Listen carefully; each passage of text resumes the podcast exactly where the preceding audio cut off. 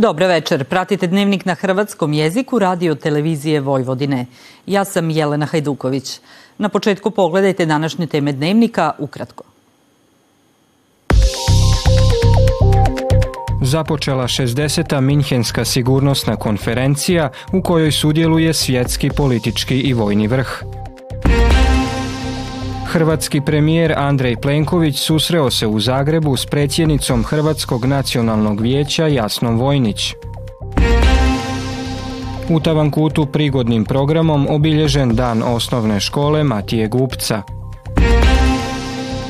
Sutra toplo i pretežno sunčano, popodne postupna naoblaka sa sjeverozapada.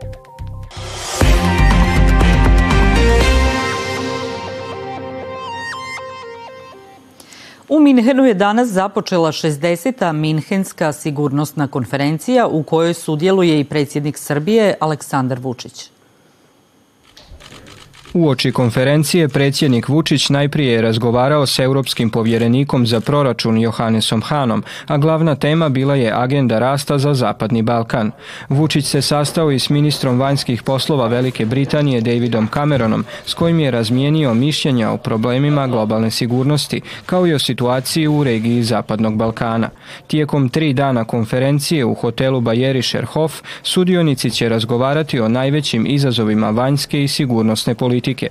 Već na početku susreta lidere su zaokupila izvješća o žestokim borbama za ukrajinski grad Avdivku, kao i vijest o smrti ruskog oporbenjaka Alekseja Navalnog, koji se nalazio na odsluženju dugogodišnje zatvorske kazne. Ministar graditeljstva, prometa i infrastrukture Goran Vesić izjavio je da Srbija, računajući sredstva izdvojena prošle godine, ulaže čak 7 milijuna eura u obnovu regionalnih cesta oko Novog Sada. Vesić je danas obišao radove na rekonstrukciji ceste Bački Petrovac-Rumenka koji su uvelike u tijeku. Hrvatski premijer Andrej Plenković susreo se jučer u Zagrebu s predsjednicom Hrvatskog nacionalnog vijeća u Republici Srbiji Jasnom Vojnić. Nakon što je financirala kapitalni objekt Hrvatski dom Matica u Subotici, Hrvatska vlada nastavlja s financiranjem niza projekata Hrvatske manjine u Srbiji kako bi ojačala njihov položaj i osnažila ih u očuvanju svog identiteta i kulture, rekao je Plenković i naglasio da je briga i skrb o Hrvatima izvan Hrvatske jedan od najvažnijih najvažnijih zadataka vlade. S radošću se dočekuje svaka dobra vijest ili poruka u odnosima između Hrvatske i Srbije, a s pojačanim strahovima primaju loše, poput onih kakvih je bilo i proteklih dana. Izjavio je jučer čelnik Srpskog narodnog vijeća Milorad Pupovac na obilježavanju Dana državnosti Srbije u Zagrebu. Srpsko narodno vijeće u suradnji sa SKD-om Prosvjeta, SPD-om Privrednik, Srpskim demokratskim forumom i Sportsko-rekreativnim društvom Srba u Hrvatskoj organiziralo je obilježavanje Dana državnosti Srbije u hotelu Vestin u Zagrebu. Svečanosti je nazočio i specijalni savjetnik i zaslanik predsjednika Srbije Veran Matić, koji je među ostalim komentirao karnevalsko spaljivanje lutke slikom Aleksandra Vučića, rekavši kako paljenjem lutaka spaljujemo mostove koje smo teškom mukom izgradili. U osudi toga prvi su se oglasili upravo Srbi u Hrvatskoj i Hrvati u Srbiji, oni koji će biti prvi targetirani zahvaljujući ovoj nepromišljenoj gesti, naveo je Matić.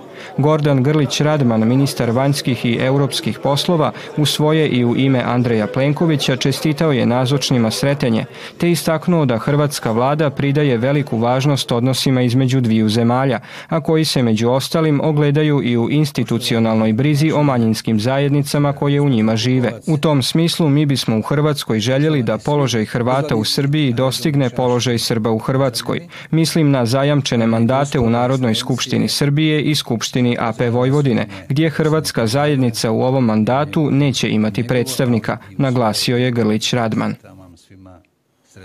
Dan osnovne škole Matije Gupca u Tavankutu proslavljen je različitim aktivnostima i prigodnim programom. Učenici su se temeljnije upoznavali s ovim hrvatskim velikanom, a u povodu Dana škole bio je organiziran likovni, literarni i fotografski natječaj na temu Gupčev san. Na svečanosti su najboljima uručene nagrade. Buna traje, kažu Gupčevi puntari. I ova se izreka može, jasno je to, izgovoriti u vremenu sadašnjem, jer i danas sinatom i ponusom stajemo pred nepravdu, ne klonemo pred silom i mogućim krikom čerečenja. Ako ste čitali povijest, razumijet ćete. I upravo se povijest učila za dan škole Matija Gubec u Tavankutu, a znanje o njoj je prikazano putem kviza za učenike, ali i prezentacija i gledanja kratkoga filma. Često, kako se ne spominje u obveznom programu, nastavnom planu, jeli, ne znamo zašto škola nosi ime koje nosi. Ne samo učenici naše škole, nego generalno uopće. I smatram da ovaj jedan lagani i neobavezni način će učenici jako dobro zapamtiti zašto baš Matije Gubec i koja je njegova simbolika. Kako bismo se međusobno poštovali, moramo se i poznavati. Provode se aktivnosti i u tome cilju ističe ravnateljica škole. I na taj način ćemo se moći uvažavati.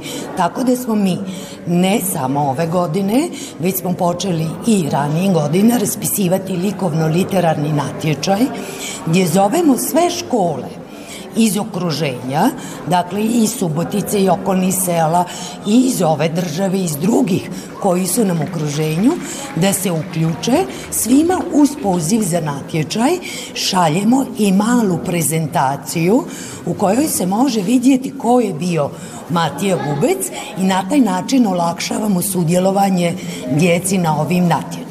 U ime lokalne samouprave, djelatnike, učenike i goste je pozdravila Milanka Kostić, članica gradskog vijeća zadužena za obrazovanje. Kolektivu osnovne škole Matija Gubec želim da nastavite i dalje vredno, kvalitetno, predano, kao i do sada, da radite i stvarate, da nižete uspehe i da postižete dobre rezultate. Budite, dragi učenici, empatični, budite dobri, budite humani, budite vredni i nastavite da negujete prave vrednosti.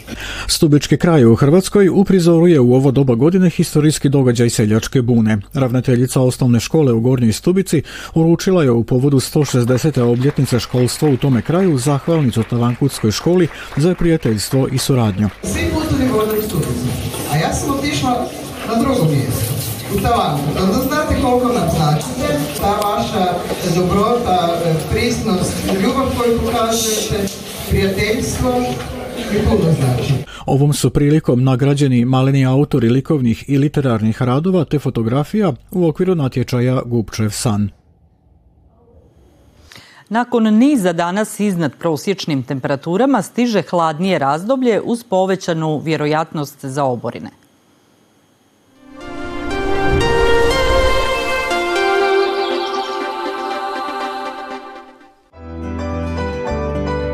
Sutra toplo za doba godine i pretežno sunčano u prvom dijelu dana.